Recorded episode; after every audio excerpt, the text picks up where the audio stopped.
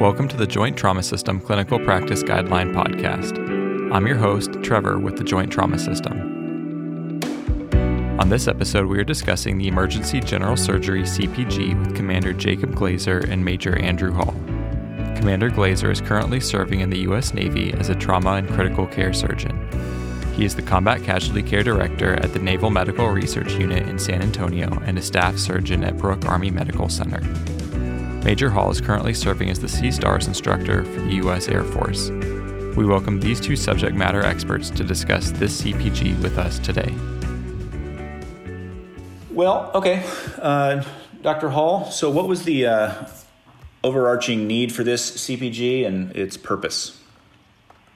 Well, it arrived because on the battlefield, not all people are trauma patients. Uh, there's lots of things that happen out there, just like they happen here, that need surgery.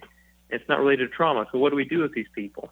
And that question kind of spurred a, a committee and spurred a lot of thought process. What what do we do? And ultimately, they came up with the CPG to help guide that surgeon that's fresh out of training, been been at like Vanderbilt or uh, New York, and has uh, in every every conceivable device and consultant. Um, now they're stuck on a battlefield. Now, what does that surgeon do? And this this whole purpose of this was to guide that person that's used to being in that very robust environment and what to do when that general surgeon patient uh, happens. Yeah, I totally agree. I also think this provides a little bit of top cover, if you will, for that general surgeon out in the field. Um, they're used to seeing surgical disease of various types and addressing it in a hospital with unlimited resources, essentially. So it gives them a little bit of a pause to say, let's put the situation into context. Should I, should I not? What does an operational environment mean for this particular case? And then also helps give a document when that surgeon's talking to the line and the operational planners and say, look, I need to do this or that for the patient's best interest, which is the surgeon's primary responsibility. And you know, get the top cover from their command to say, you know, this fits within our uh, operational context as well. Well, I would say my war, my deployment was a war on appendicitis. There was a if there was a common general surgery procedure, it was appendicitis. And I know there's not a big database yet on non-traumatic surgical disease, uh, but uh, I know some Canadians, uh, I think, produced a paper on their experience. And I think uh, I, I could probably pull it up, but if somebody wants to look that up, um, they'd probably find that it was hernias, there was ovarian torsion, I think. Um, kidney stones was a big one.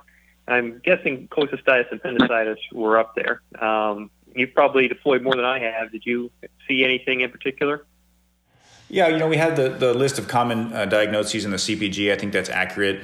Essentially, the same diseases you see at home, you see downrange. Um, we saw quite a few uh, the anal rectal uh, uh, disease processes, the abscesses, uh, hemorrhoids, and fissures, which we have listed.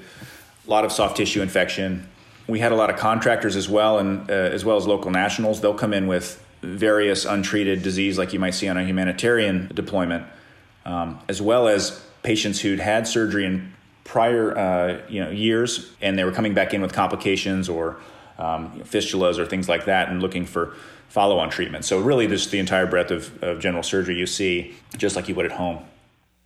Yeah, that is probably an important point because when I was getting ready to deploy, I was thinking I'm going to be in an environment where you have 18 to 21 year olds. Everybody's going to get hernias, all these things, and then surprise, people are coming with diverticulitis and GI bleeds, and it's like it's just like back home, but you don't have any specialists to help you with any of this stuff. So, uh, Dr. Hall, how is surgical decision making different in that deployed setting as compared to the non deployed setting? That's a great segue uh, because it is like home.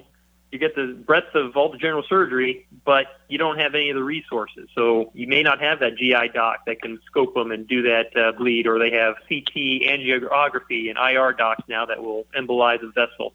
It's you, and you have to remember how to do that uh, duodenotomy and oversewing the gastroduodenal artery if there is a big upper GI bleed. You have to remember those things that you probably start to forget about because you don't do it, or you have all these specialists that can fix them for you. I sort of consider it a little bit like uh, I totally agree with you. By the way, uh, I consider it just sort of it's really classic general surgery. Back when general surgeons did everything um, before we all subspecialized.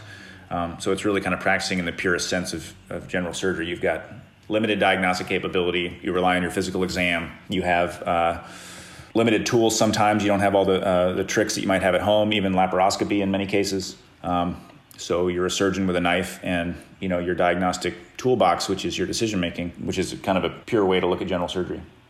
Speaking of that, so how do you approach the patient when you don't have all the tools, the diagnostic tests, or the equipment? How does that impact your decision making for these patients?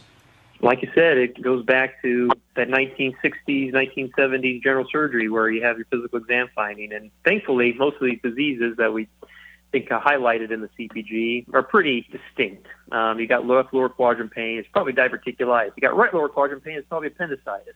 But you don't you don't have that crutch, I would say, of a CT scan. You have to rely on that thing, uh, which is your hands and you're you're talking to the patient, your history, your physical. But as we get more stuff in Afghanistan, we have some institutions that do have CT capability. So if you are in a situation where you have this young guy, looks like you kind of right lower quadrant pain, but you're not really sure. It could be kidney stone. It could be some sort of small bowel obstruction because he had surgery 10 years ago um, you have that outlet essentially to send them there. So you're not completely alone, and uh, you kind of have to use that distinguishing this that that clinical distinguishment of is this person urgent or is he emergent? Does he need an operation like now, or is he going to die, or can this person be kind of medically managed non-operatively? Get them to that place that has that CT scanner that can make more accurately make that diagnosis. So I think that's that's exactly right. We have the um, decision matrix that was uh, discussed and placed into the CPG, right, where you sort of are approached with an emergency surgical patient. Uh, you have to make the assumption that medical rules of engagement authorize your treatment. That's just going to be at a baseline, or you wouldn't be seeing that patient in the first place. And then that first decision point, you would say, uh, uh agree or disagree, is that emergent versus the urgent patient. How do you define that emergent patient for you? That's the person that's going to be dead before they're going to get to that transfer location. That's the acute belly, the guy that's somnolent, septic shock. He needs source control in the next few hours, or he's dead. Then, then the not, then it gets into this non-emergent, who's the appendicitis comes in, three days of right lower quadrant pain. I'm kind of yeah, I just kind of felt like I'm not hungry anymore, and I got a lot of pain, and was not working now. He can make it for a while. There is going to be a gray area between those two, where you have that perf diverticulitis. He's looking pretty bad but can I get him there? Is my evac time two hours or it two days? If it's that two days point and you think he's not going to make it, you, you could probably put him in the emergent category because the consequences of waiting too long is probably not good for the patient. Yeah, the algorithm sort of flows into yes, right? That patient's going to be sick and they need a surgeon now. They get a surgeon now, and you take that that operational risk or whatever it might be because that patient will die or expire if you're not you know treating them aggressively. But beyond that if you have time then you can take an assessment as you said of your um, your resources whether you can get to a place that's got that's a little more robust whether there's ongoing operations whether you need a cat scan or should have a cat scan and then try to approach as best we can you know first world medicine in the deployed environment. How does that decision making differ for you between your your coalition partner or partner nation forces, your own soldiers and, and sailors and airmen versus the um, foreign citizen or the other patients? That gets into the world of the command structure, uh, from what I understand. There's the rules of the medical rules of engagement that dictate who can have certain amounts of care. Um, Assuming they're eligible for care, how do you uh, how do you manage the American uh, service member versus anyone else, or how does that fig- figure into your well, decision making? Yeah, the American has an outlet. Uh, he's going to go to the role three, then to the role four. There's going to there our government is going to move any asset to save one of our guys. Um, however, uh, for the local nationals or potentially, depending on what the coalition agreements are, they may be expected to be treated in theater. And the person that is in a forward deployed location, he only has a few rucksacks of gear to take care of that one trauma he's expecting. If he suddenly is faced with this big potentially complicated case, he has to weigh the mission versus the resources he has at hand to determine whether or not he can take care of this guy. Yeah, I just kind of look at it like um, you know the American service member has an exit strategy. So you do your emergent surgery on all of them the same, but you can do certain things on the Americans because they're going to be able to be sent home for follow-on care. But there's also because of that ability for follow-on care, you may choose not to operate on them and send them to a place that's a little bit more, you know, more of a stable environment. When you just don't have that with your local nationals or your um, your partner nations, it does certainly affect your decision making as far as disposition. Can this person be managed? Um, you know, with a feeding tube, can you do non-operative management strategies? Do you need to operate early and put the percentages back in that patient's favor? How do you see the balance between the surgeon and the commander when making decisions regarding general surgery? I think it needs to be a team approach. The commander has some different vision, some different uh, responsibilities in the surgeon. Uh, he may require the surgeon to at least put his input into things. So, say they had uh, the commander's high value asset needs some sort of procedure done, and you, as a surgeon, feel like you can do it. But you're in a forward deployed setting where you only have a couple trays, you got two units of blood, you only got so much stuff, and you have to have a risk to benefit ratio discussion with both the patient and the commander. Do you tell the commander, eh, sir, if you want me to do this, you have to understand you will lose all your surgical capability for the treatment of this one person. And if something happens, I may not be able to recover and the patient may die. And the same thing to the patient. You, as a surgeon, are here to take care of your patient. That patient needs to know that these are the risks, these are the benefits. You cannot do something unethical as a surgeon. When do you need to call for help? When do you call the, the next uh, level of surgeon or, or even higher? I would say as soon as you can, because that if you're planning on transferring uh, the patient you just operated on, or you're looking to transfer now, um, there's going to be some hiccups that can impact your decision matrix. Um, if they, if the person that's expected to take care of them suddenly learns that, oh, my OR uh, filtration systems now, we have no sterile equipment. Um, it's probably better that the person gets an operation in your role two uh, with your semi-sterile stuff, and then just transfer them to me, and I'll take care of them uh, afterwards um, than if you had just sent him there, uh, expecting him to be able to get all the appropriate care that you thought he should get. So I would say talk to the next level as soon as possible. Assuming you have the resources, the um, operative team, the equipment that you need to do the surgery, what are showstoppers for you where you'd say, you know, we're not going to perform it at this facility. We're going to go to a, a, higher role or deny care to this, uh, or, or delay care at least to this um, non-emergent patient. Well, we have in the CPG a nice decision matrix. There's lots of things that you need to consider. As a surgeon, I feel like I could take care of everything, but should you? There's times where you're surprised. You're doing this appendectomy and surprised there's a big mass there.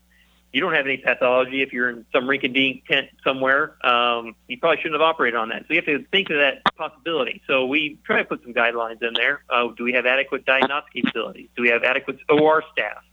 Sterility, specimen handling? Do we have remaining capacity? You can operate on them, um, but you how can you take care of them? What if things do happen? What if he has a bleed? Something you weren't expecting. Can we maintain this patient now for two or three days until the, the evac uh, capability arrives? Um, do we even have that transport? If you have all those things, then you potentially go ahead and operate. But if you don't, I would strongly suggest not doing it if he can live a while and without a undue morbidity. Yeah, we ran into quite a bit of the, the minor procedure. Somebody wants the lump taken off because they're, you know, they don't want to have it done when they get home to convalesce and things. And I think that what you mentioned about pathology is a huge issue, right? So you don't want to take off uh, what seems to be a tiny lipoma and put that patient at risk that it's something worse. And uh, the path is now, you know, somewhere between Afghanistan and Germany and the United States to be read, uh, lost to follow up, et cetera. It's just not the right thing for that patient, and it can delay. And I, that takes sometimes a conversation with the patient who wants to get that sort of stuff done. Of course, that's a purely elective thing. And as you said earlier, yeah, I, I have personally taken off lumps that uh, surprise it was it was you thought it was a lipoma, but now you have this dermatofibrosarcoma. And you would hate for him to have inadequate treatment. Right, and that's just not a not a fair thing for the patient. So again, you know, patient patient first, uh, which is our role as physicians. So, would you uh, briefly uh, talk about antibiotics in the deployed environment? I know after teaching a couple ASP courses, um, or whatever whatever we call them now, uh, the forward surgical team uh, courses, uh, there's a limit to what you can carry. You can't have the whole gamut of antibiotics that are potentially at academic centers. You are limited to what you can carry, which generally consists of like Invanz and sometimes other antibiotics. I think Ancef goes in there too, but in general, Invanz is what we use because that's what you'll use in trauma. Um, and it's a good antibiotic. Um, it covers most things, and it's better than nothing. But ideally, you should be treating a targeted therapy, and in the deployed setting, forward deployed setting, you don't, you don't have real good access to culture data. So you're going to treat with what you got, which is generally ertapenem. So as a chief of trauma, I know you were down there. That's how we met. What do you think the balance between the surgeon and the commander when making decisions regarding general surgery should be? Yeah, it's an interesting dynamic between the line commander. I had a um, pharmacist as my CO, so he had some sort of um, uh, medical exposure and uh, and things. We then had another um, level of army leadership on the line side above us. Um, sometimes mission requirements are dictated to you for various reasons, political reasons in the, the region. There might be relationships that are being developed between our um, operatives and, and local nationals that need to be fostered.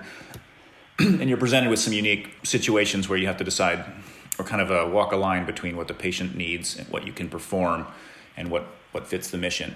We had quite a robust holding capacity, so um, we certainly could do some surgery and recover those patients without a detriment to our, our primary mission. Really, I don't think that is true at the role two or, or farther forward. Certainly, these austere surgical teams have essentially no holding capacity and very limited operative capability. So if you're going to choose to use that space to do a non-emergent operation, that is going to put an impact on your mission. So I sort of viewed it as I was the um, the medical lead, and I would just have an adult conversation with my commanding officer, try to present as honestly as I could the risk to uh, mission degradation, and then try to present as honestly as I, I, could the risk to the patient for doing something or not doing something, and um, and come up with a strategy that would suit our mission and our in at that particular moment. I think it's a lot harder to do at the role two in the in the farther forward setting. You've got surgeons who want to be surgeons out there, but sometimes we need to put that aside and do what's right for the mission, if that's at all safe for the patient. Can you expand at all on what it means to maintain mission readiness and what the surgeon's responsibility in that is? How my patient care is going to influence the mission is sort of an, an advising role, and uh, we ran into some some issues where I would take on cases for various reasons they would use up some nursing resources, um, you know, maybe tube feeds for a period of time, um, take up a hospital bed. People would come and say, "What you know? How does that? What happens if we if you use up all the gauze in the hospital or whatever it might be, uh, or you fatigue the team from doing you know round the clock patient care, and then we're going to get a mass casualty and and uh, degrade our resources." But again, I just you know you try to do what's right for the patient and walk that line. It's all going to be situational dependent op tempo is going to dictate some of that. Um, certainly, if you're caring for a patient and they're going to be on some seven day antibiotic course or something like that, and you take a mass casualty and it gets overwhelmed, then maybe that patient needs to be facilitated to the civilian center. But you know, you can't predict the future. You just try to do the best you can given your situation at the time. Well, I, I was just going to say, I think too that the surgeon knows all the details of what he can and can't do. Um, you have the OR nurses and OR staff that can count equipment, but they don't know if you know how to use it or what the real importance of that equipment is. I have a true story. We ran out of suction irrigators at uh, Bagram, and that may not be such a big deal because uh, there's lots of ways to do it. But when it comes to doing things like laparoscopic cholecystectomy, and you have a bunch of infected fluid and gunk going out into the belly, you have no way to really drain it. That's not so good for the patient. Um, and there's a big difference between doing a laparoscopic cholecystectomy and doing open cholecystectomy in terms of patient morbidity. And so, with if you the surgeon's not kind of involved in what resources they have or what resources they need, uh, you could be stuck in a situation where there's a belief that you can take care of something, and you can be surprised that you can't, um, unless that surgeon's kind of in into the status of things. And so, a surgeon that's in a forward deployed setting may have a lot more knowledge of what stuff is around because it's, it's only in a few duffel bags, uh, but it's maintaining that situational awareness and being able to communicate that, uh, which is probably going to be different in that setting versus in a civilian setting where you just call up the local hospital or distribution center and, oh, we got a new suction irrigator for you in an hour. How do you think postoperative complications dictate uh, the type of care that the patient should receive in a deployed setting? Well, I can tell you that we adopted sort of a no mesh policy for. We got a couple patients with hernias that were, you know, incarcerated. You may not be putting a mesh in that anyway, but prior groups had brought a lot of mesh and they were doing a lot of implantables, if you will. We were in a sterile environment, but we've already touched on antibiotics. I just felt like putting in material into patients in that environment was probably not equivalent to the standard of care that I would get uh, back in the States. Um, so we, you know, had to keep that in mind. So I think fear of surgical site infection or concern over surgical site infection is more the question. Um, we would avoid doing certain things just because we didn't feel we had the same sterility, same uh, antibiotic coverage capability, same sort of post-op cleanliness with certain patients. If you dispo a local national back to or a partnered, you know, allied partner back out of the hospital, are they going to get the same sort of, um, you know, post-operative infection management, you know, cleanliness standards that we would expect in the United States? And the answer for us was probably not. So we would avoid those certain things. Um, of course, if someone did get an op, uh, post-operative infection, we would we would address that to the best of our standard with with antibiotics, sometimes removal of that material. It's difficult, particularly applied to the orthopedic patients when they would come in with some sort of hardware infection or something like that. It, you know, the options for some of these patients were to remove the hardware or treat them through it. Um, removing the hardware would commit them to, you know, even like an amputation sometimes or a non-functional limb because we were the only show in town as far as being able to manage that. So those things all play uh, factors, but in general, we tried not to put anything implantable into these patients. Uh, yeah, I, I agree. The, uh, the surgeon that operates can't just think in the present. He needs to think of the second and third order effects. Is if I do this operation, can I take care of the complication now? If you uh, take on these patients, what are the resources do they have in the local environment if you're up and gone, which will happen in the war situation? So you have to think ahead. Um, can I, do I have the resources to manage that complication if it does happen? And sometimes it's better that that patient get transferred than the facility that can manage those complications with the much more robust resources. Let them deal with it. We ran into some unique situations as well, even with our American service members, where you know we would expect a, a certain convalescence period after a procedure. They would go to the barracks but they would typically, as soon as they could ignore our uh, advice, they would because they wanted to be back out there with their guys. You know, they didn't want to be on the disabled list. You know, and uh, so they would kind of push the limits of what they should have done uh, for recovery. And I think that that's an important thing to consider as well. They want to be back out there doing the mission. They don't want to sit in the barracks on sick leave while their group is outside the wire. So. I think that can play into it too. Uh, you either need to, if if you decide to operate, they need to be really forced to convalesce appropriately, um, and that takes you know chain of command and, and leadership intervention, you know, or do you let them get through the situation and get their surgery back home so that they don't you know put themselves at risk just by trying to do the right thing for their buddies. Do you have any other final thoughts on the contents of this CPG that you'd want to share? I like that there's a flow uh, chart. I like that there's a sort of a, a, document that can be used to defend the surgeon's uh, decision making uh, on behalf of the patient or to defend their line of thinking to the commanding officer. This is not a document to tell surgeons how they should practice downrange. It's just a reminder to say, have some situational awareness. You're not at your stateside hospital with unlimited resources. Um, you're there for an operational mission. How you navigate, you know, taking care of the patient within that operational framework is difficult. And I think this document helps remind that the surgeon downrange things to think about, pitfalls, and gives them a little bit of backup. If I was going out now, not having already experienced being deployed now, I'd like being able to look at this and say, I do not have to be alone. I not I do not have to operate on everything that shows up. The appendicitis comes to me, I'm not I do not have to operate on this. I have a outlet. I can treat them non-operatively, even though I may have been beat into my head when I was in residency. I do not need to do this. I can transport them on and let let a more robust facility deal with this. It gives them that out. This will help any general surgeon that is just right out training just kind of understand what their role is and what to really expect. This concludes this episode of the Clinical Practice Guideline Podcast. Stay up to date with CPG developments by subscribing through your podcast app or check back on the website.